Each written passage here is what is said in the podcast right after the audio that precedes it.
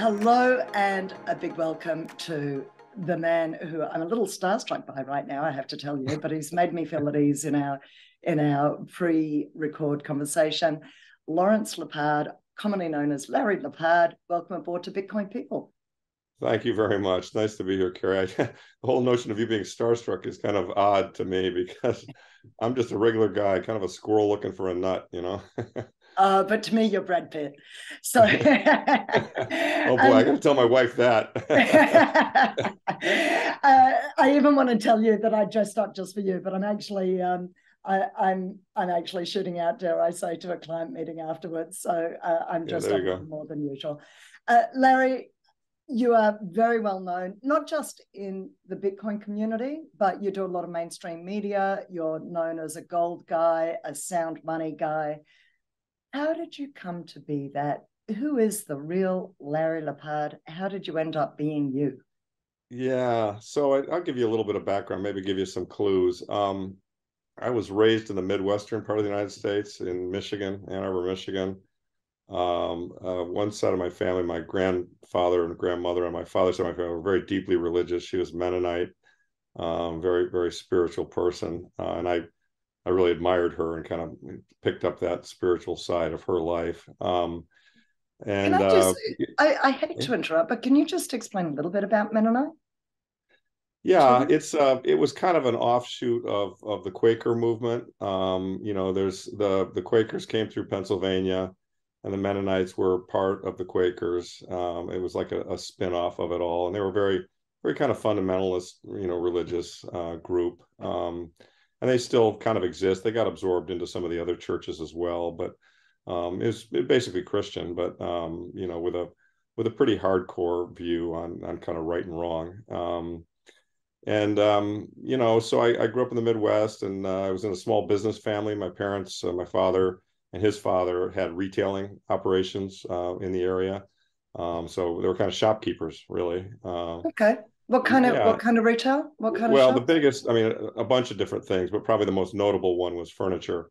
Uh, they oh, had kind of great. a couple of the leading furniture stores, and so uh, which had grown out of my great great great great grandfather's working in a furniture mill in Grand Rapids, Michigan, where you know he was making um, you know hardwood furniture because originally a lot of the hardwood furniture came from Michigan before a lot of the trees went away and now moved to the Carolinas, but um, and then he figured out that uh, people in the eastern part of the state needed this furniture, and so he put a bunch of it on a trailer. This was 1800s.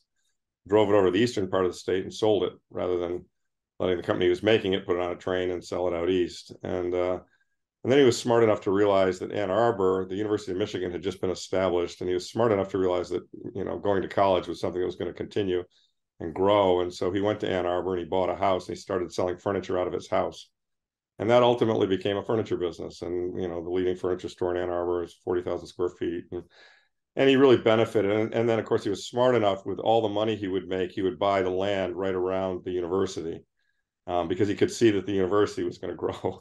and then the university would come and say, "We need that land," and they'd pay him a lot more than he bought it for. So he was kind of a smart old guy, and um, you know that that was kind of my family background and and we were we were kind of dime store millionaires because you know having some retail furniture businesses in Ann Arbor is no great shakes when you compare it to the big money center banks and you know all the people that are doing huge industry. But but by Ann Arbor standards we were extremely comfortable. You know we weren't we weren't missing any meals. And uh, we were kind of considered to be um, you know solid upper middle class family. So um, you know I was I was very lucky to grow up in that environment and grow up learning the lessons of my father my grandfather. Um, and I went to Cal, I went to high school and you know was into sports, uh, particularly running and swimming. I was better on cardio than I was on getting hit. I played football for one year. I didn't like getting hit, and then um, uh, I um, uh, went off to college and uh, studied economics. Um, I was thinking of going to engine school because I really like tearing things apart. I mean, if you kind of look at who I am, I think my highest and best use is analyzing stuff. I, I like to figure out how things work. I mean, I was the I was the kid who took apart the lawnmower to figure out why it worked the way it did, and or the car or anything else. And um, and so I, you know, thought about being an engineer, but thought, nah, I, I probably should get a, a higher degree uh, beyond engineering. So I went to liberal arts school. Uh, and then I went to my father. I said, "Hey, you know, I'm going to come back and help you sell furniture and run these retail operations you've got." And he said, "No, you're not." and I said, "Why not?" And he said, "Because you're too smart to do this." And I said, well, I don't know about that. And he said, if if I were your age, this was uh, 71 when I went to was going going into high school. 75, I got out of high school. He said, if I were your age, I'd get involved with computers. Um, you know, the microchip had just been invented. Intel was just starting to come around. He gave me a book on computers and and so forth, micro millennium, and uh, and that stuck with me. And I was kind of like, you know what? Uh, he said, he said, look, Larry, every industry grows and then it dies. I mean, you have to remember at the time it was interesting because Ann Arbor and Detroit was kind of like the Silicon Valley of its day. I mean, post World War II, you know, the entire world was in shambles, and you know there were no computers or microchips. And between 1946 and you know 1975, uh, Detroit basically put the entire country on wheels and gave everybody two cars. And so kind of a lot of the richest people and a lot of the biggest industry was in the Detroit area. And we benefited from that. I mean, I had the president of Ford Motor Company live down the street from me, and all the kids who parents were execs in all the auto companies, you know, lived in Ann Arbor and Dearborn and the nearby towns. And so so it was really a positive and great place to live. And and by the way, Detroit it also helped to win World War II. I mean, they created, you know, the the Willow Run bomber factory, which is a couple of miles from my house. You know, they were putting out a a bomber, a B twenty four bomber every hour by the end of the war. And so, great book on this called The Arsenal of Democracy talks about how basically Detroit helped you know America win World War II. I mean, it, it created they, they built more shit in less time than had ever been done in history. So it was a really fun and great place to grow up.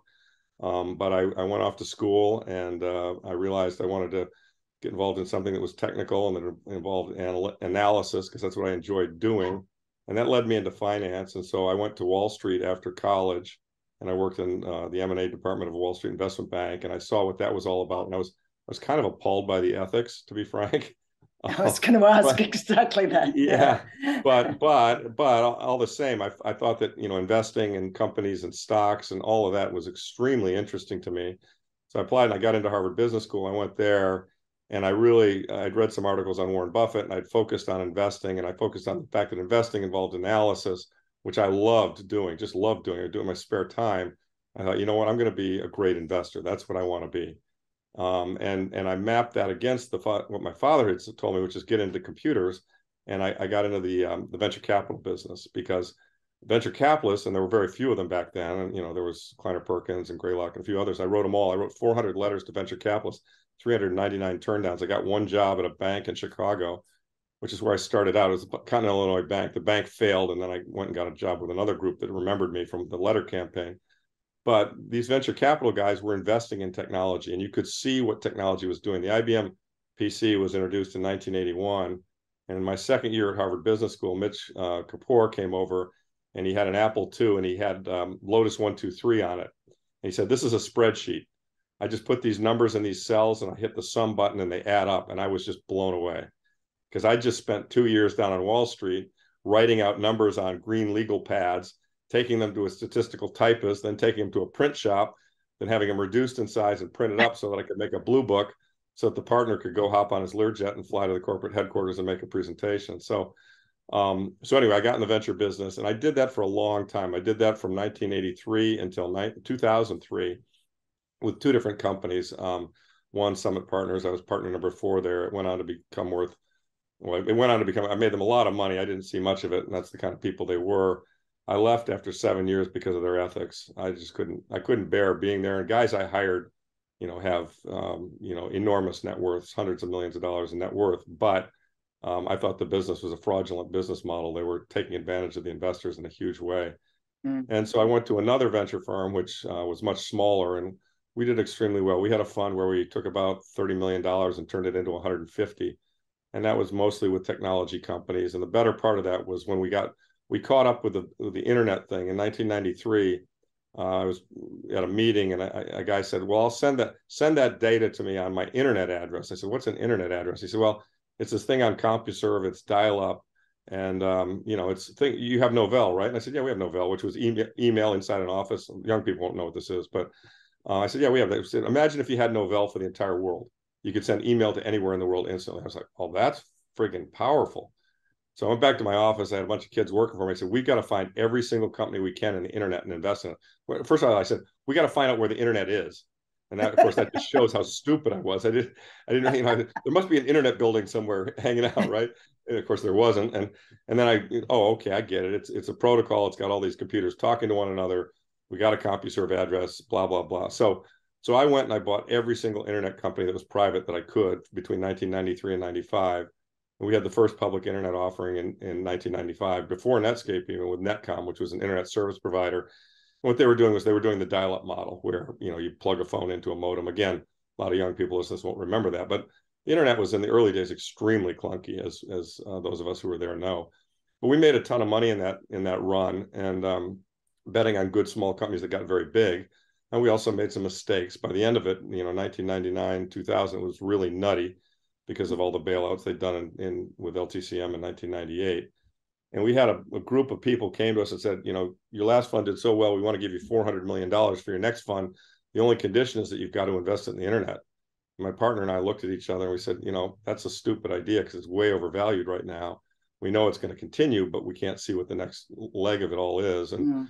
so we we said, well, we're not comfortable taking that four hundred million, which you know, no venture capitalist ever turned down a fund, but we did. And we were helped by the fact that we had two guys working for us who were Harvard Business School grads they'd been with us two years and they, they looked at my partner and I and they said, yeah, you know, we've been here a couple of years now and you guys really are kind of fossils. You don't know what you're doing. If you're going to raise this next fund, we're not going to hang around unless you give us over half the fund. And my partner and I, we looked at each other and we said, uh, really? Okay, we're not going to raise the fund. Here's the $400 million back and you guys are fired. So we, so we, you know, we, so I, have I've been somewhat unconventional and, you know, I, I left a lot of money on the table there, but, but I didn't care because it was the right thing to do. So, um, so I retired in 2003, and uh, my family wanted to be back in the Boston area. I was in the New York area at the time and living in New Jersey and working in Fort Lee. I wanted to be back in the Boston area, so we um, we moved back up to Boston, and I started managing my own money. And the numbers were big enough that, you know, if I was somewhat intelligent, I should be able to. I should have been able to take that capital and stretch it out for the rest of my life. Um, however, uh, in 2008, the great financial crisis hit, and, mm-hmm. and Ben Bernanke tested his theory of not allowing deflation to occur and took the Fed balance sheet from 800 billion to 4, 4 trillion, you know, over the space of two or three years. And, and at that point in time, I realized it hit me like a ton of bricks that they were going to destroy the currency. And that even though I had X million dollars, that wasn't going to be enough to allow me to make it to my planned target of 100 years old in financial comfort and I'd also kind of during that time frame watched my father's relatively, you know, modest but but significant net worth decrease in purchasing power as a result of all the inflation. So so what mm. I did was I mm. pivoted and I um I um went into the sound money trade and I'd always been a sound money advocate. My grandfather was a gold bug. I'd read all the Austrians. I I got a D in, in macro in college from a guy who was a you know a Keynesian, and he and I used to argue a great deal. uh, and it was the only bad. It was like the only bad grade I got in college. It really pissed me off. Kind of ruined my. I would have had like a perfect 4.0 in econ, but anyway. Um. So uh, you know, I, I basically pivoted and and went into what at the time was the only form of sound money that I was aware of. Although Bitcoin had just been invented, I wasn't aware of it, and that is gold and, and gold and silver miners. And so I, I, found a guy who was doing a good job in that area. I gave him some money. He taught me the business. He's a neat old school guy named Walter Cabot. He's part of the Cabot Lodge family up here in Boston. And uh, and we went out and we started picking gold miners, and I've been doing that ever since. And um, you know they work extremely well during certain periods of time. They don't work well when the price of gold is falling. And I discovered that from 2011 to 2015. Um, and mm. you know it was it was a blessing in disguise because you know, I was fat and dumb and lazy, and and I, I realized that if I didn't get my ass in shape, I wasn't going to make it to 95. So I I did a lot of research on how to get in shape, and that led me into CrossFit, and I dropped 30 pounds, and um, now I'm kind of an exercise freak. So um, all for the good thought, though. I thought you'd been I want to be around most... for a long time. I thought you'd been a runner most of your life. Huh? Well, I had been, but I let it go. You know, I mean, I did uh, it in yeah. high school and college, and it's just it's too easy to let it go. And yeah. long slow cardio actually is not as good a solution as HIIT training for for staying really really in good shape. So you know and and this all mapped against my you know grandmother's you know mennonite religious views of kind of you know the power structure and the unfairness of the world as a result of the people in new york and washington pulling all the strings mm-hmm. you know, and she was always very skeptical of you know me going to Harvard, and she just she had a she had an inherent sense that the people in a lot of the positions of power in the country were abusing that power, even you know back in that day. I mean, as an example, you know Roosevelt grabbed all the gold in '33, and I'm pretty sure I've never asked my grandfather. I wish I had before he passed, but I'm pretty sure he did not comply with that demand. But good you know, for him. Yeah, but the but but think about it at the time. I mean, that was a pretty serious thing. I mean, basically the government just said we're going to grab your wealth. Yep. You know, and um, you know what's what's that all about? So, um, so I, I've really been an advocate for sound money um, throughout my whole career, but I guess radicalized since 08 and mm-hmm. you know it, it, to me it's not just about the money and the profits in fact it's it's very little about the money and the profits it's very much about honesty fairness and a level playing field um, and uh, you know what what what really frustrates me and angers me and and causes me to be in this fight is the notion that you know some people who are quite wealthy and i don't begrudge them their wealth that have been honestly earned but um, some people who are quite wealthy and quite powerful have really tipped the, the playing field in their favor and against the average common working person. And it has caused just enormous, enormous pain to generations of people in this country. Um, you know, the, the Midwest being hollowed out with all the opioids, the way that all this stuff went offshore. Um, you know, just, I mean, the the damage it did to my grandfather's business. I mean, my grandfather, grandmother on her deathbed you know, was having those, those kind of the delirium tremors when you're dying. And she was saying, they don't have any debt. They don't have any debt. And that's because from 1930 to 1939, my grandmother and grandfather basically, you know, walked their proceeds down to the banker and begged the bank not to foreclose on their business.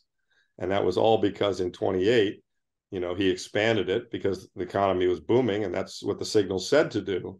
Right. And that was all because of what the Federal Reserve did and they created so much money and created an enormous boom and then they did the rug pull and um, so and and you know think of the people that were damaged to that think of the people that were damaged in 08 all the people who lost mm. their houses i mean my sister lost her house in 08 you know this this this constant mismanagement of the money and the money supply and and the dishonest you know system that we've got has just caused enormous enormous pain to you know people throughout this country and throughout the world and it's got to stop. And you know, thankfully, I mean, I, I believe it's somewhat God given um, that you know that Bitcoin comes along because it's as von Mises said, you know, it's creeping up on them and they can't stop it. And you know, they may they want to stop it. They're going to try and stop it, but they're not going to succeed. And so, um, you know, I, I'm I'm extremely optimistic and hopeful that the system will be repaired by something that all we have to do is sit back and you know what we should do is push it as hard as we can but but really truly beyond that it's kind of inevitable you know it, it, it's going to happen because the signal of bitcoin is just so strong and once you see it you can't unsee it and so as a result of that um, it's going to destroy fiat currency and fiat currency has enriched the few, you know, the quintillionaires at the top at the expense of the many. Um, and and and now now a lot of people can see it. I mean, I I could see this 20 years ago, but I was just a crazy gold bug, you know, and and now, you know, now Saifedean wrote his book, and I got 30 year olds who are talking to me about Rothbard and von Mises, and I'm like, this is great, you know, because that generation is going to be the generation that's going to set it right. I mean, you know, these old guys are, you know, these old guys who've got controls control levers right now, they're going to be gone. You know, mm-hmm. they're going to be gone. And and and you know, I know my kids and and all the other millennials out there, they're not going to put up with this shit anymore, and they shouldn't. They don't have to. You know, they they they're going to burn the system down, and we're going to establish a new, fairer system. And and and and we need it. We badly, badly need it. So that's it's kind of a long-winded answer, but you know, me started, so I just figured I'd keep rolling. and I did ask for your life story, so yeah, uh, uh, I'm really pleased. You know what strikes me as I listen to you is how perfect you are for the role that you're in right now.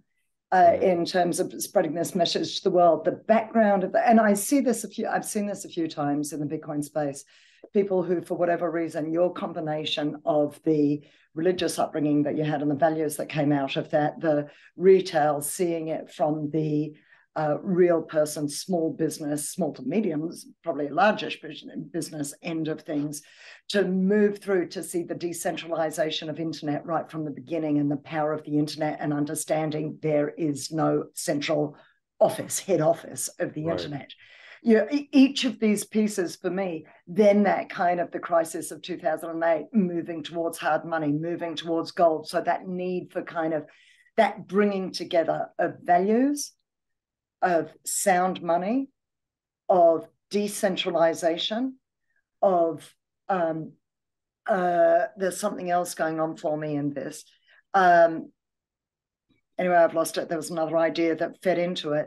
And it's like everything in your life has been leading to this moment to help you not only be the person you are now, but to be the representative for Bitcoin that you are in many ways. You are one of the kind of leading voices in this space. And well, it's almost you kind of to say that. I don't I think there are a lot of others who do a much better job than I do, but I but I do have to say it does, you know, I, I do feel like I'm kind of enjoying my 15 minutes and and there were many, many years of wandering around in the wilderness yeah. You know I mean? I mean, in, in 2015, when my gold portfolio was down massively and, um, yeah. you know, I, I, um, you know, I was out of shape and everything else, I was just like, you know, I was, I was pretty despondent to be frank. And I just thought, well, you know, you just got to keep putting one foot in front of the other. And, uh, and I never, you know, I, I kind of, again, it's, it's the faith that allowed me to never really waver from the underlying belief that, that the thoughts I had were correct. Um, and so so i just kind of stuck with it and uh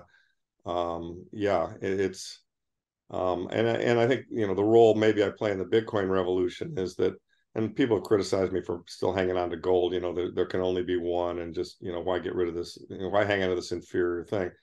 And I, i'm like well hang on a second. Gold got us here.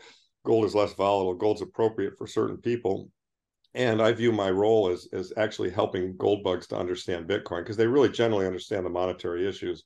They're just afraid that Bitcoin is, you know, Sam Bankman-Fried, and it's not. But you know, I, I've had a lot of people, a lot of gold people. You know, their their initial reaction, if you looked at crypto, you looked at how the people were pumping it and all the hoopla. You know, it's it's easy to kind of go, oh, that's all bullshit. You know, now there was some real solid signal that you know, I know, Jeff knows, Greg knows you know and, and it really i always say it's a technological innovation and that's the important thing that's and that, that's what helped me to see it i mean i you know i, I recall all the fud surrounding the internet too and i thought no no no this is going to change the world i mean this is really going to change the world and and, and I, I feel like bitcoin's the internet 2, 2.0 i mean you know, mm-hmm. all right so we got decentralization we hit peak centralization with world war ii in fact it's ironic that i grew up in detroit which is kind of the headquarters of peak centralization because World War II was the last fourth turning. We killed 50 million people in World War II. Fifty yeah. million people. I mean, we got really good at centralized countries throwing their shit at each other, killing people. And um, you know, and thankfully, you know, the, the microchip came along, then the internet came along, and now Bitcoin has come along, and we're we're we're solidly heading in the decentralized direction. And my view is we can't get there fast enough, right? Um, yeah. We've got to get, we've got to get there before one of these psychopaths hits the nuclear button you know, and, and destroys destroys us all. And and the good news is I think, you know, I'm an optimist. I think we will. I mean, you know, some of my friends say, well, you're naive, and and perhaps, but I think I think there's a certain amount of naivete or optimism that's important for all humans to carry, because otherwise, what's the point, right? Mm-hmm. And and we have marched through all these centuries. We've made it this far, you know, and and and our job, I think everyone's job is just to try and advance things in the right direction as much as they can within their time frame you know, for their own kids. I mean, Greg, you know, good friend of mine, Greg Foss, always says it's for the kids. I totally agree. Mm-hmm. I mean, mm-hmm. I, I, the money is just like it's, it's like it's like who cares? I just I want to see the right people win, and I want to see the wrong people lose. And yeah. um, we, we can go there if you like, because there are a lot of wrong people. There's a lot of I know, people. I know you agree with me on who some of them are. so, I'm happy to let loose. so let me formulate a question around that because I'm with you. I uh, 100%. Um, and are they? You talked about the psychopaths. Are, are they evil? Are they psychopaths? Are they deluded? Are they simply a product of their system and their own upbringings? Are they caught in a trap that they that's a function of money printing since 1971 that they can't get out of? All the above. What's going and, on? And, all the above, and you know, I guess it, it depends on you know various people, various situations. I mean, yeah. you know, they they certainly look. They're they're generally speaking um, very self interested, and you know the, the the the ethos of the U.S. in my lifetime has been you know the, the way you win here is you make the most money, right? The yeah. way you know that that's been the I don't know what it's been in your country, but I think probably Not less so. Strongly. Not as strong. Yeah, I, I mean, I grew up in an ethos of the American dream was you just get as rich as you possibly can, and yeah. if you do that, you're winning. And um, you know, I went to Harvard Business School. And I remember an old professor there said, you know, something along the lines of, you know, if if you're not if you're not um, you know an an honest business with an honest profit where everyone benefits is really what the model of businesses ought to be because you've got you know there's it's a it's a circle there's a circle of life you've got your customers you don't want to screw them you've got your employees you don't want to screw them you got your vendors you don't want to screw them i mean this is this is isn't just a big scrum for money and i think sadly um, a lot of traditional values just kind of have gotten swept under the rug in in the us scrum for money post world war ii and a lot of you know, there were a lot of great traditions. I mean, if you kind of look at how the U.S. became the leading country, I mean, our founding documents are really to this day, I think, still absolutely fabulous. Probably the best set of government documents ever written. Mm-hmm. Um, although it's funny, I was in Switzerland. I was with Egon von Greyerz, and I pointed that out to him. He, he was he's quite cynical. He's Swiss and German. And he said, I pointed that out to him, and he, he said in response, Yeah, but you got to remember, like, yeah, those guys were great, and they wrote those founding documents, but that was right before they committed genocide on the Indians. And I said, you know, you got a point. I mean, yeah, yeah, yeah. I, I, admire Andrew Jackson greatly, and yet, you know, not what he did to the Cherokee tribe. So, I mean, there's, look, there's good and evil in all human beings, and and you know, at, at any point in time, we're we're always fighting against our our lesser natures. But, um, you know, the fact of the matter is that, um, you know, the uh, uh, the documents that set up this country and the principles upon which this country were built were very powerful and created a lot of progress and wealth admittedly with a lot of problems you know obviously the slave issue etc but you know they created more wealth for more people in less time than than almost any other period in history that i can think of and so um, you know the problem is that like so many things i mean success led, you know led to complacency and um, you know we we somehow along the line uh, we you know we we allowed a central bank to creep into the picture you know, and then we, um, mm-hmm. which was kind of a mistake, um, yeah. you know, and then we allowed, um, you know, the the, um, you know, post World War II, we made a lot of mistakes. We won the war, which was great, but you know, we allowed the military-industrial complex to get control of things, as Eisenhower warned us against, and then they murdered Kennedy, um, both Kennedys, and uh, you know, then things really started going the wrong way fast, and uh, you know, the banksters got control of the money and um, you know slowly but surely they took down all the prohibitions against doing bad stuff including glass-steagall et cetera.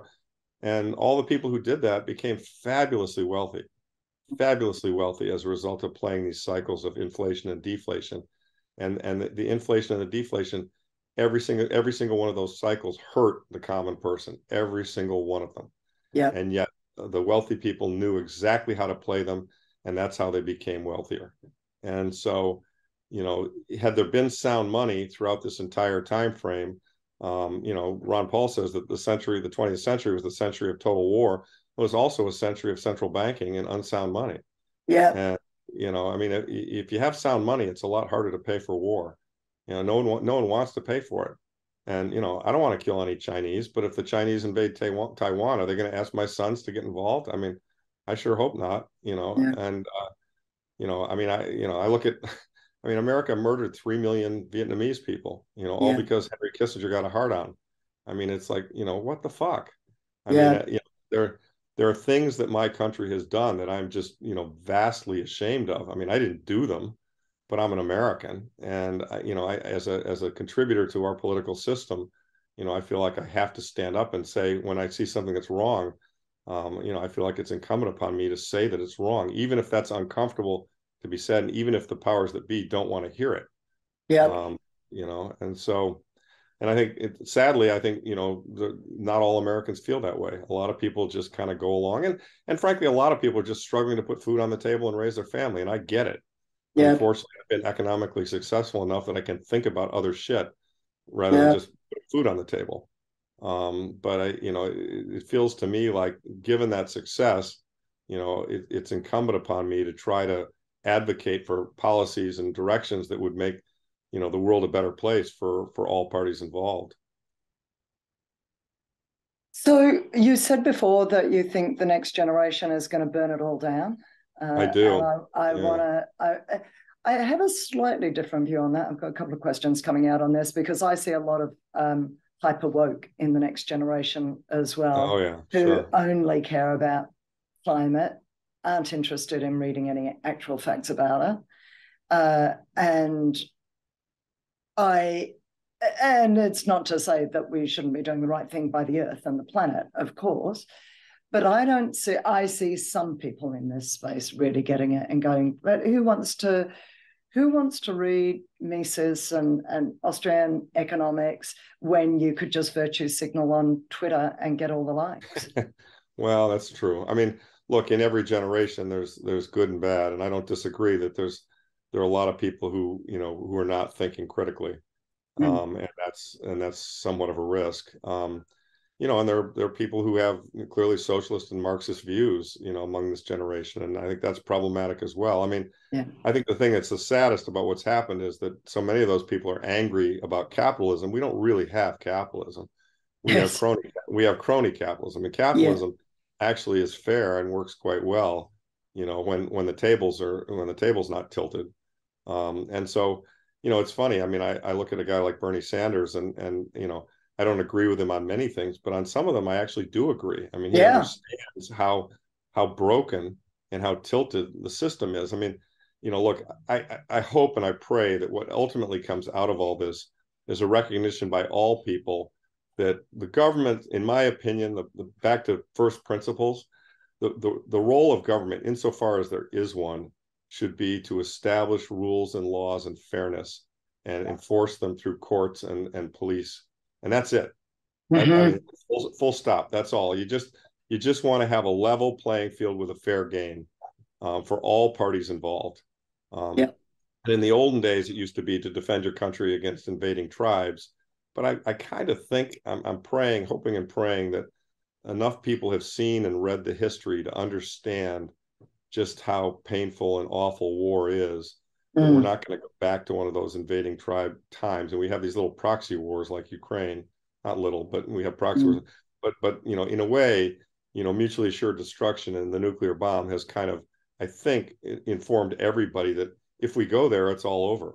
Mm-hmm. And so you know, I can foresee, I would imagine in my kids and grandkids' lifetime that there will be laws you know, everyone will disarm and there will be laws against building nuclear weapons. Anyone who tries to build a nuclear weapon will be put to death or or put in jail for life. It just will just kind of eliminate them because yeah. they'll be that big a threat to to humanity. And so, um, you know, it, it's it's um, you know, but but you're right. I mean, there's and and you know, I mean, on on the on the negative ledger of what's going on, yeah. you know, if if we get bad leadership, I mean you know i never i never fully appreciated and understood you know how could a guy take a country full of educated and intelligent people and convince them that the jews were the problem and therefore they had to murder them all? You know a mass psychosis of of, of nazi yeah. germany i never really fully understood it until i watched what happened with covid. And and, and i watched the response and i and, I, and it's like it's like now i get it. Yeah and, and this is why this is why leadership matters um, mm-hmm. it matters a lot because without good leadership, you can you can be you know mankind has proven that we can be taken down very bad paths. Um, yeah. Again, though, you know, I, I dream of a day where the monetary system as it now exists fails, and where the Bitcoin people and the sound money system are the richest people in the world. Because frankly, if I had to just pick people randomly to govern me, I want sound money and Bitcoin people running the government because I know that they share the same values that I share. Yeah. Um, and so you know again perhaps being naive i i think that um, i think that god has sent bitcoin to us in in in an effort to wipe the slate clean and give us a restart and so and i think that's what's going to happen i really do i this is a fourth turning. We haven't talked about this, you know, you yeah, know the yeah. model, but and they tend to last 20 years. This one started in 08. So, you know, I, I think there's going to be a monetary, there's going to be a big monetary event in the next 10 years. I, I really believe that. I think possibly sooner. And by yeah. big monetary event, I mean like massive inflation or massive devaluation of currencies as we now know them. And I don't know what the response of the government people governments will be, but I think ultimately, you know, we'll probably try some wrong things before we come to the right one, which is to say we'll we'll reset to a sound monetary standard.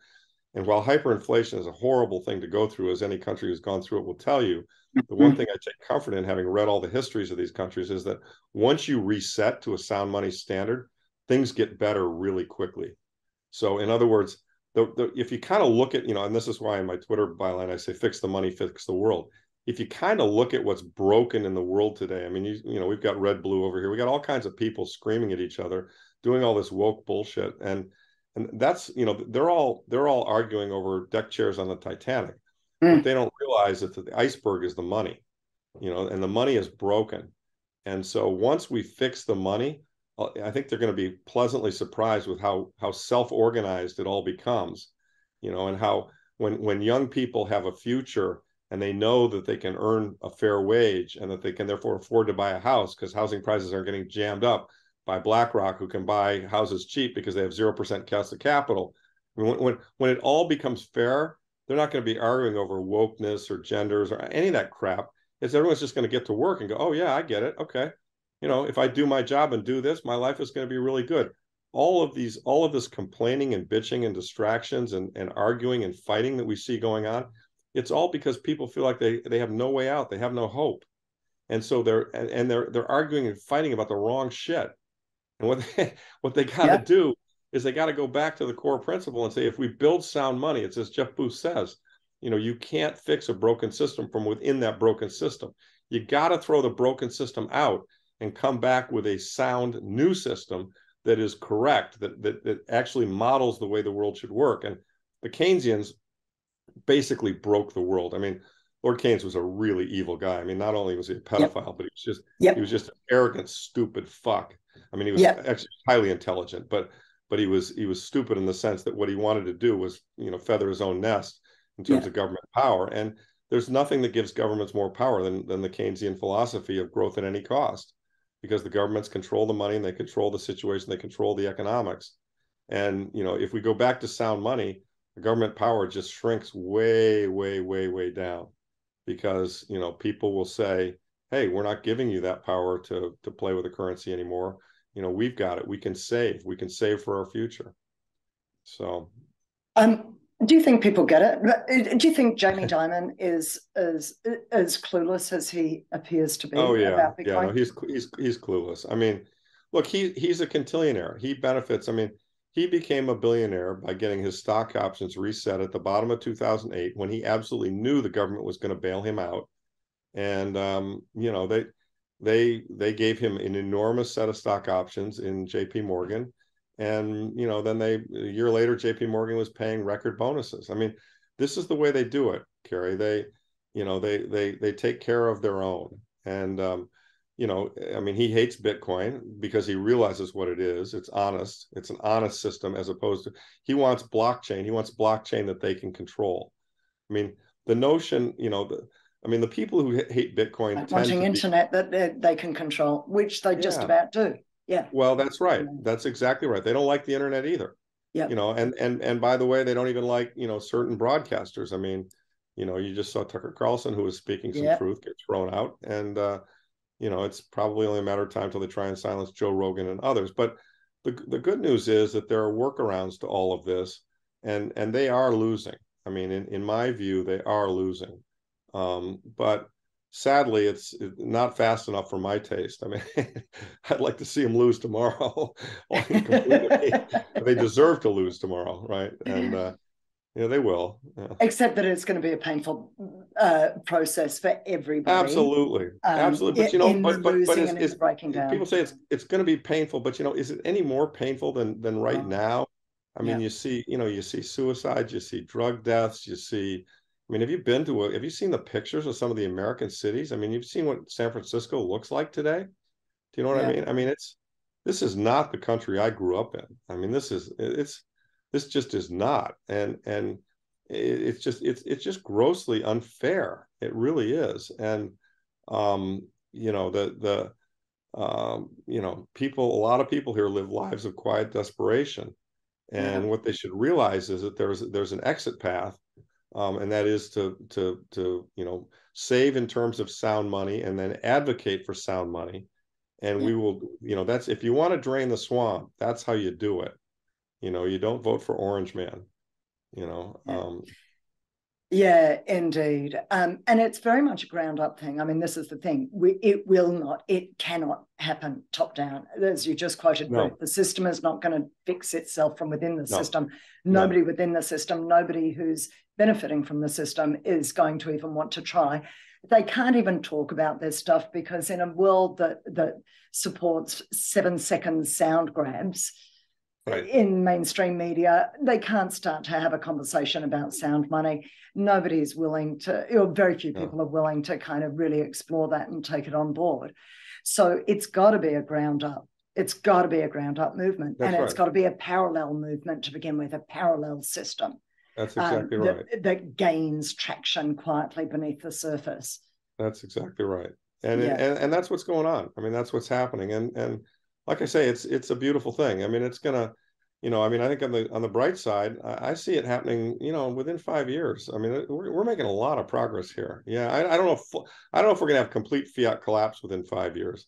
But I'll bet that I think the next five years are going to be really, really meaningful and important. I mean, look, it's happening daily here in the United States. I mean, First Republic Bank, what was it down today? I mean, it, you know, these these things are just, you know, um, these things are getting killed. And uh, you know, Janet Yellen says the bank, right? Yeah, First Republic Bank was down another 30% today. So uh, right. And uh, you know, they they they're having a hard time sticking their fingers in all the holes in the in the dam and they they keep springing mm-hmm. leaks and yeah. um, you know all it really takes for our side to win is for more and more people to come to believe that the other side is just corrupt and untrustworthy.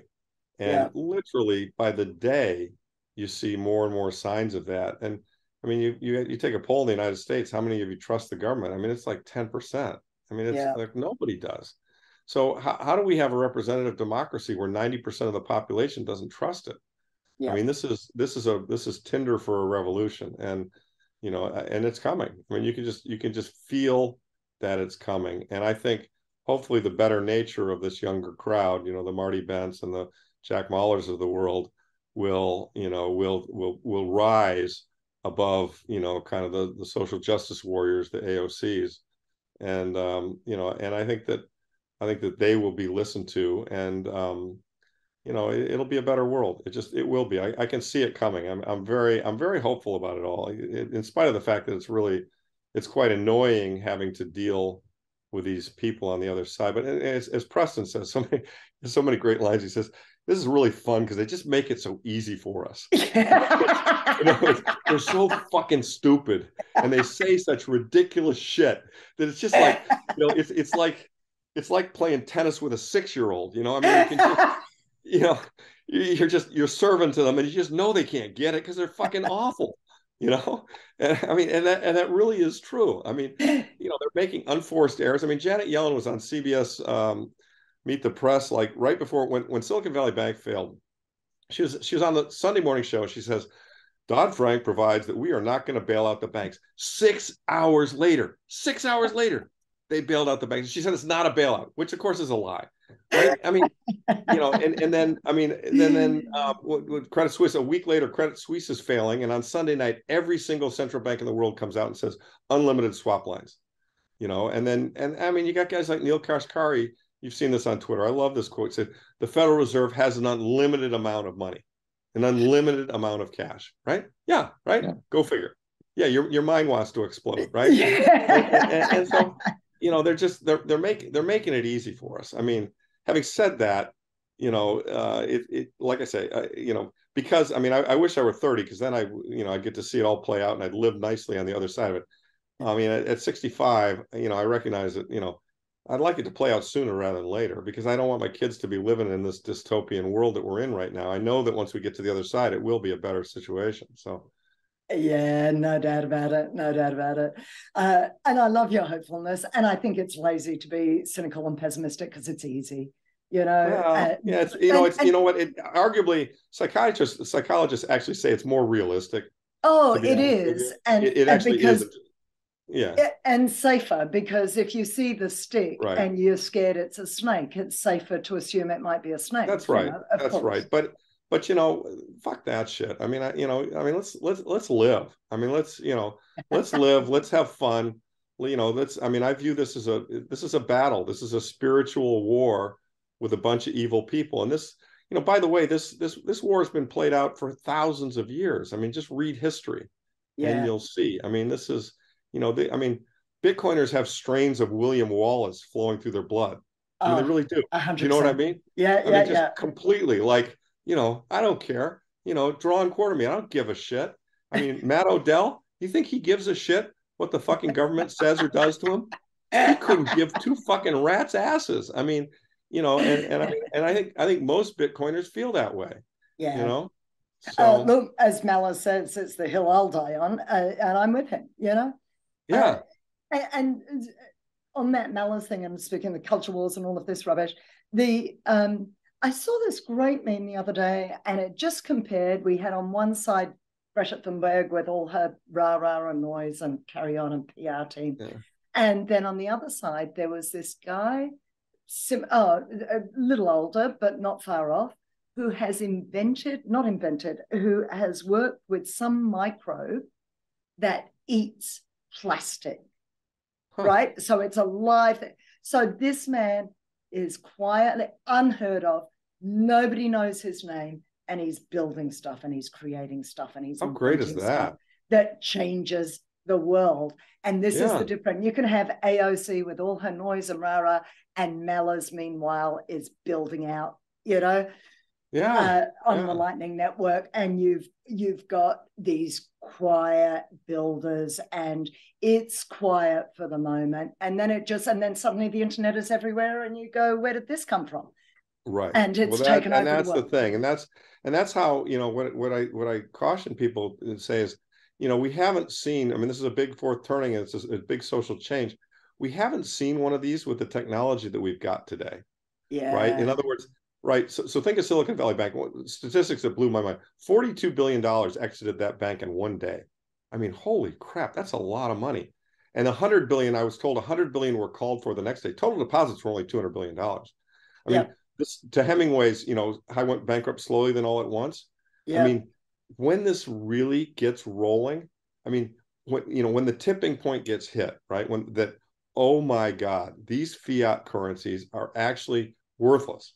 They are totally and completely worthless. I have got to get out of these as fast as I possibly can. When that tipping point gets hit, look out because the exits are going to be extremely crowded and you know bitcoin's going to be on its way from 2 million to 10 million and gold yeah. will be at 10,000 going to 20,000. I mean it's you know there there will not be enough of this sound money alternative stuff. And and and we're such early days. I mean bitcoin's what 500 billion dollars of value today. I mean, there's 35 trillion dollars of U.S. stock market value. 35 trillion against yeah. 500 billion. I mean, you know, and and and there's there's probably 400 trillion of fiat assets in the world, and you know, there's probably three or four trillion of tradable gold and 500 billion of tradable Bitcoin. I mean, what happens when all of those fiat assets, all of those bonds, all of those stocks, you know, when all those people say, "Hey, you know what? This inflation's eating me alive. I need to own sound stuff." I mean, it's going to come chasing our stuff, and they're not going to be more than 21 million. You know, I mean, the gold gold grows, but only at 1.7 percent a year. So, I mean, it's it's yeah. going to get crowded, and so, you know, and and at that point in time, their currency will have failed. It will be, you know, the U.S. will be like Venezuela or like Weimar Germany, and I, I sincerely, I mean, people think I'm extreme when I say that, but frankly, just doing the analysis, it's really the only logical conclusion one can come to. I mean, Preston comes to the same conclusion. He's an engineer. He comes at it from an engineering point of view. And we we completely we share notes on this. We completely agree on this thought. I mean, you know, it's how else do you where else can it go? I mean, it's it's it's literally, you know, when when you see the second derivative starting to go straight up. I mean, there's a great chart on the on the on Twitter. People focus the the U.S. interest expense, right? U.S. federal yep. government interest expense. That thing is heading straight up. Yeah. Yep. And, and, and they're raising rates, so it's only going to get worse. And the yep. debt is getting larger. And I mean, you know, this is this is you know James Lavish. This is this is the death cycle. This is the a debt trap, and yep. you can't get out of this. I mean, you just can't. And and the end point is, you know, the end point is either you let the entire economy collapse because you have not printed enough money and everybody is massively going bankruptcy. And that's what happened in the 30s through 39 or you print to address it but the print has to be so large that everyone loses confidence in your ability to control it which they've already started to do. Yeah i mean uh, you know and and and so the fed balance sheet goes to 25 trillion then it goes to 50 then it goes to 100 you know gasoline's $100 a gallon. And i mean and and pretty soon you know the economy just plain doesn't function because the money is is so hopelessly broken that nobody can price anything. I mean, I, I think right now all prices are are are, are wrong, yeah. and and the reason is they broke the money. They fundamentally broke the money when they set interest rates at zero from 09 to 2015. That was a crime. It was an yeah. absolute crime against the monetary system. That and that kicked it off, and so everybody thought that would continue. They got totally levered up, and and now they're trying to reverse it. And you know, and then COVID came along and they printed more money than they'd ever printed, and now they're trying to reverse that. Now they're trying to slam on the brakes and you know they're they're going to crash this car. I mean, this, this car is this car is going to crash. And I think perhaps one of their Achilles' heels is that they underestimate the general public. I saw what happened. You know, I was in the supermarket at one stage uh, when we were doing the queues, when there were the shortages of toilet paper and all of that stuff. Yeah. And so there were long queues, and I'm chatting with the guy next to me, and we're both scrolling through our phones to buy the time. And I'm like, What are you reading? And he goes, Oh, I'm reading about gold. I want to invest in gold. This yeah. was a, you know, this was 2020, right. and you know, and and hopefully next time round, that's going to be gold and Bitcoin. So, yeah. so if we had, and also, you know, I also saw it at the protests here in Melbourne. Um, the uh, the understanding of what was going on, the exposure of mainstream media not talk, not telling the truth, being mouthpieces, being propaganda for the government, not exposing. And you've got Joe Rogan, who's got 11 million followers, subscribers, you know, listening to his programs, hearing the decentralization, as you said, is our saving grace. Yes. Um, and it can't be controlled. And people are more with it than the government gives them um, uh, credit for. I have conversations with my hairdresser which are smarter than the conversations I have with some corporate folk I work with, you know? Oh, absolutely. I mean, I, I have, I interact, I interact with a lot of kind of blue collar people in my town and the gym I work out at and so forth. And these people get it. I mean, they're stacking silver. Everyone knows the government's lying. Everyone knows the government's totally full of shit. I mean, that's, it's, that's like, it's like common knowledge. Yeah. I mean, you know, I mean, it's, it's, I mean, you know, I mean, and so you see like somebody like RFK comes along, and you know, he's he's a flawed person, but he's he's he's saying the right kinds of things, and and the kinds of things that the powers that be don't want him to say. And we just saw that, you know, Biden has said there aren't going to be any debates. Biden's the candidates. That's that's that. I mean, you know, they're just they're they're right. I mean, what's that all about? So, yeah. you, you know, the the um people are people are slowly but surely waking up to how broken it is everywhere. Yeah, I think. Uh, yeah. One of the really damning pieces thing uh, pieces for me was um, Caitlin Long Custodia Bank. Oh yeah, I'm an investor applied, in that. Yeah. yeah. Oh, are you? Yeah, yeah, yeah, We're investors in her company. I've known Caitlin a long time. She's she's fabulous. Yeah, no, I mean this smart operator. But but she applied for a full reserve bank Full Reserve Absolutely. Bank. And I know there's one other business that's tried to do that too, and they've been banned for something like five years from ever applying for, yeah. for applying again. Like, what is wrong with these yeah, people? Well, it's yeah. Again, I mean, I, the the behind the scenes on that, as I understand it, is that you know Jamie Powell was in you know, um, I mean Jamie Dimon was in uh, Chairman Powell's ear Right. And they basically shut that down. I mean, yeah, yeah. Look, I mean, yeah. she because it's too amazing. many people she, would she doesn't even to... have a bank. She doesn't even have a bank. She doesn't really even have a business going yet. And yet, yeah. the people who run the system are smart enough to realize what an existential threat she is to their game, and that's why they denied her that license. I mean, it's it's it's stunning. Yeah, it's absolutely stunning. but it you know the, the lines are getting very clearly drawn and you know it's it's only a matter of time until our side is big enough and loud enough and their side is is is you know we're we're going to trample them i mean we're just yeah. going to trample them so i mean I, I, love the meme that you know the, the, they're out standing on a plank and we're all standing on the other end of the plank. All we got to do is step off and they they go they fall. I mean you know the the elites yes. have all the power. They have a lot of the money and they control a lot of the politics and the and the mouth and the messaging through the media. But you know the rest of us you know there are a lot more of us. And and the internet you know and the internet and the decentralization and the communications that we've got now i mean look at this video chat we're doing you know this message can go out to tons and tons of people and more and more you know the scales are falling away from people's eyes and they're just they're coming to the conclusion this is intolerable. This is absolutely completely and totally intolerable you know? And um you know and, and things are happening that these elites cannot control. I'm sure they don't like you know this kind of stuff happening. And uh but it is. And and it's you know they they better wake up and smell the coffee because it's going to happen a lot more i mean they they hold a losing they hold a losing set of cards you know yeah so for the average person wanting to take something useful away from this in terms of how do I invest? Is it gold? Is it Bitcoin? Is it both? Well, is it yeah? Everyone's everyone's situation is different. I mean, I so I you know, and I'm not supposed to legally give investment advice, but I but I I sincerely believe that saving in fiat terms is is crazy because they're going to debase it. We know that. So bonds probably are the worst investment on the planet. Um, yeah. you know, unless they're incredibly short duration, you know, like three months, six months, whatever. I mean, they're not paying you four or five percent for those. But um, beyond that, you want something that the government can't print, and you want something the government's not going to tax heavily. Now they're going to probably try to tax everything, but you know, real estate kind of qualifies in the sense that you know you, can't move it very easily, and they can tax it, but at least they can't print it. Um, you know, and in, in terms of financial assets, the two that stand, the three really that stand above and beyond all the others are the the money that doesn't have counterparty risk, and that would be Bitcoin number one, gold and silver number two and three. Um, but you know, you you you can't they can't be printed. Um, they're limited in supply. They've been money in the case of gold and silver for five thousand years. case of Bitcoin for fourteen going on fifteen years, and um, you know, to me, these are the most asymmetric bets ever. And I think, you know, it's look, I think I think 10 years from now, people are going to be saying, You own a full coin? What are you kidding me? How the hell did you get a full coin? Right. I mean, it, because a full coin is going to be worth a million dollars. Right. And and so, you know, for thirty thousand dollars today, you can buy a million dollar full coin and you know, it will be a million dollars plus in 10 years, maybe, maybe more.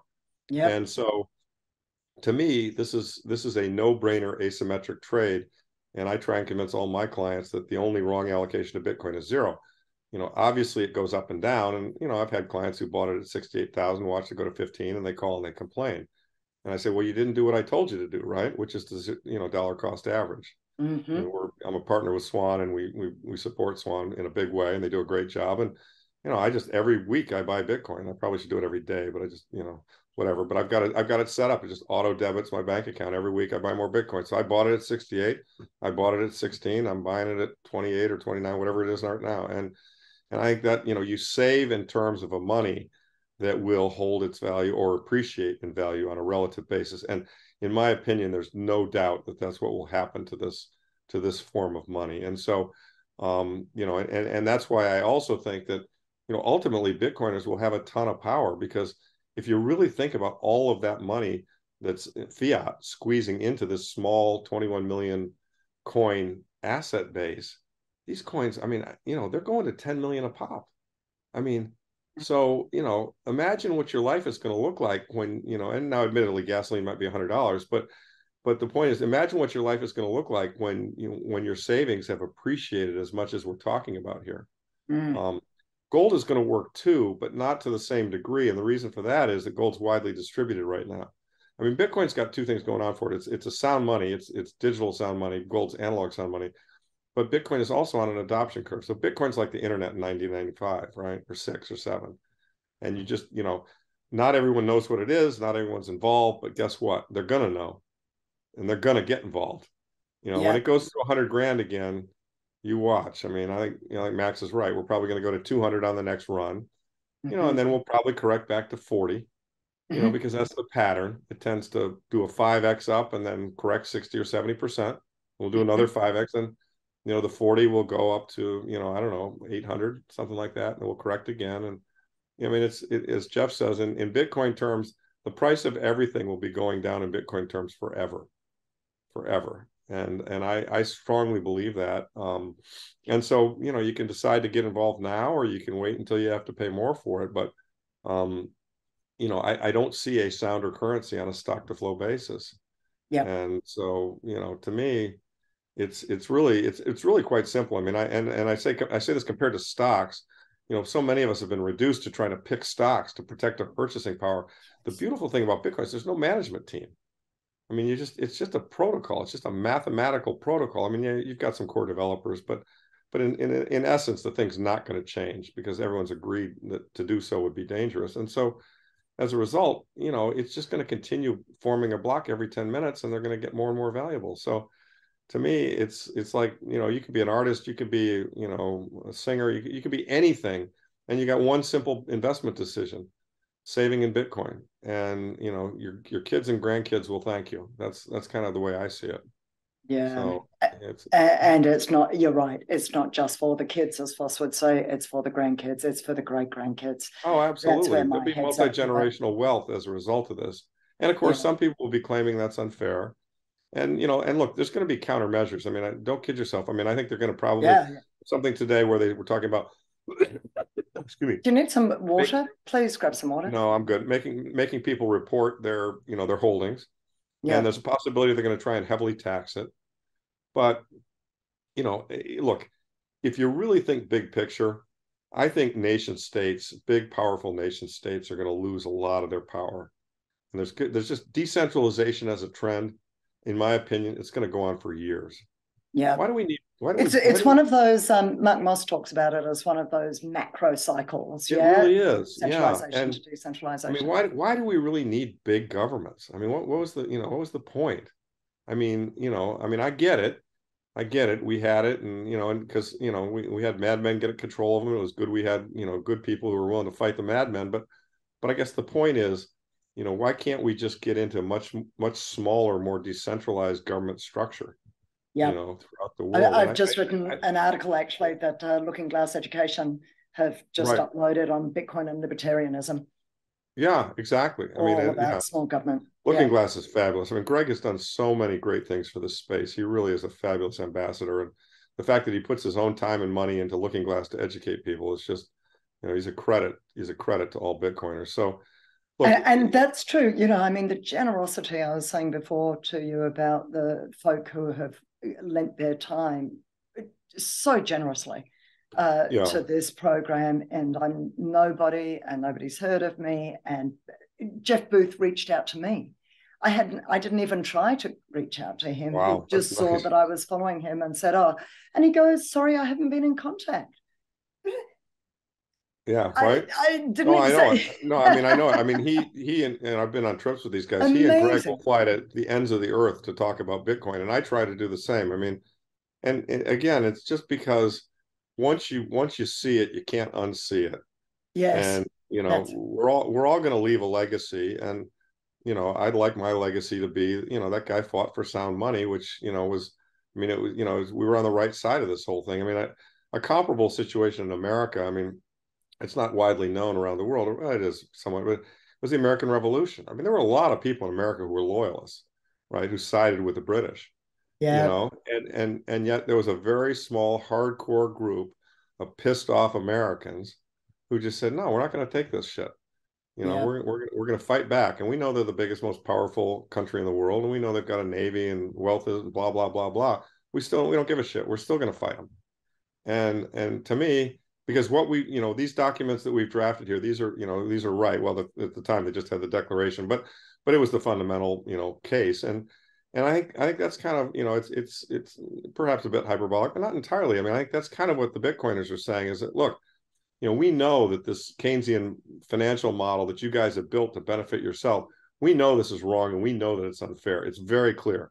The mm-hmm. evidence is black and white clear cut and as a result of it, you know, we've created this alternative system based on math and absolute truth and fairness. And, um, you know, we're going to push it and we're going to advocate for it. And guess what?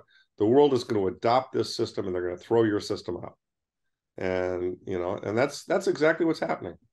That's exactly what's it's a, it's great. It's just absolutely great. It's I mean, great and it's it inspiring is, i mean it's so and it's so hopeful. I mean it's why when you're with bitcoiners i mean yeah you know look these people piss us off but in general we're positive optimistic and hopeful because there is a way out and i've, I've spoken to many people who are like i was so depressed until yes. I, I saw bitcoin and and by the way you know i see it in i see it in gold too i mean you know, the gold people have been fighting this battle for 30 years, unsuccessfully, mm-hmm. by the way, because they've managed to suppress the price of gold. Yeah. And, you know, as a gold bug, I can honestly say when the Bitcoiners came along, I was like, hey, this is great. Reinforcements. I mean, we got really good reinforcements. And Saif wrote that book, and we got 30 year olds quoting von Mises. And, you know, I mean, we got a bunch of pissed off people carrying spears. We're going to run up and take that castle. You know, I mean, we were trying to take that castle as gold guys, but, you know, frankly, we were getting kind of tired. And you know, and I go to gold conferences, a bunch of old, tired, pissed off people. Yeah. You know, I go to Bitcoin conferences, I got all these young, fired up, you know, we're gonna win kind of people. It's great. You know, I love it. You know, really, I love it. It's like it's like new energy. It's like I got a second lease on life, you know. So and, and we're, all, we're all fighting the same fight. You know, we are all fighting the same fight. And and I'm I'm happy to see most Bitcoiners have come to the point where they grudgingly at least respect gold people, yes. understand understand that you know we were the OGs of sound money. You know, we it was all we had until Bitcoin came along. So. Yeah, absolutely. Uh, speaking of which, am I going to see you at the uh, Miami? Am I going to see um? I'll be in Miami. Are you going to be there? Yeah, I'm going to be there. I'm flying in from Melbourne. Yeah. Oh, awesome. That's fantastic. and I and as I understand it, there's something going on in Australia in April of 2024. You coming? I'm thinking about it. I'm I'm thinking very seriously Foss said he might go, and if Foss goes, I'll probably go. Great. So, do yeah, it, we'll, please do it. Bitcoin Alive, yeah. we've just had the first one here in Sydney only How was two, it? three weeks ago. It rocked. It was so awesome. It was, it was, you know what it was? It was like Miami, except many of the speakers you haven't heard before. Sure. Uh, and so, and there's some really genuinely not only I think Australia is actually punching above its weight in terms of oh I believe the it. Bitcoin no, I, community I, on Twitter I see it. There's there's great Australian representation on Twitter. I love it, love it. Really yeah. and truly, and there was some awesome knowledge and insight coming from the stage, and some interesting and different angles that I don't hear commonly. I would really recommend it, and it would be yeah, awesome to have you there. Yeah. Hey Carrie, I'm I'm getting the hook. We've got a we've got a, I was looking 20, towards 20. I'm sorry, I gotta I gotta I gotta wrap, but we'll do it again and I'll I'll look forward to meeting you in Miami. I will absolutely love that. It's been such a pleasure. Thank you so much for joining Thank me. Thank you. Larry. It's an honor to be with you. Take care. See you. Be well. Bye. Ciao.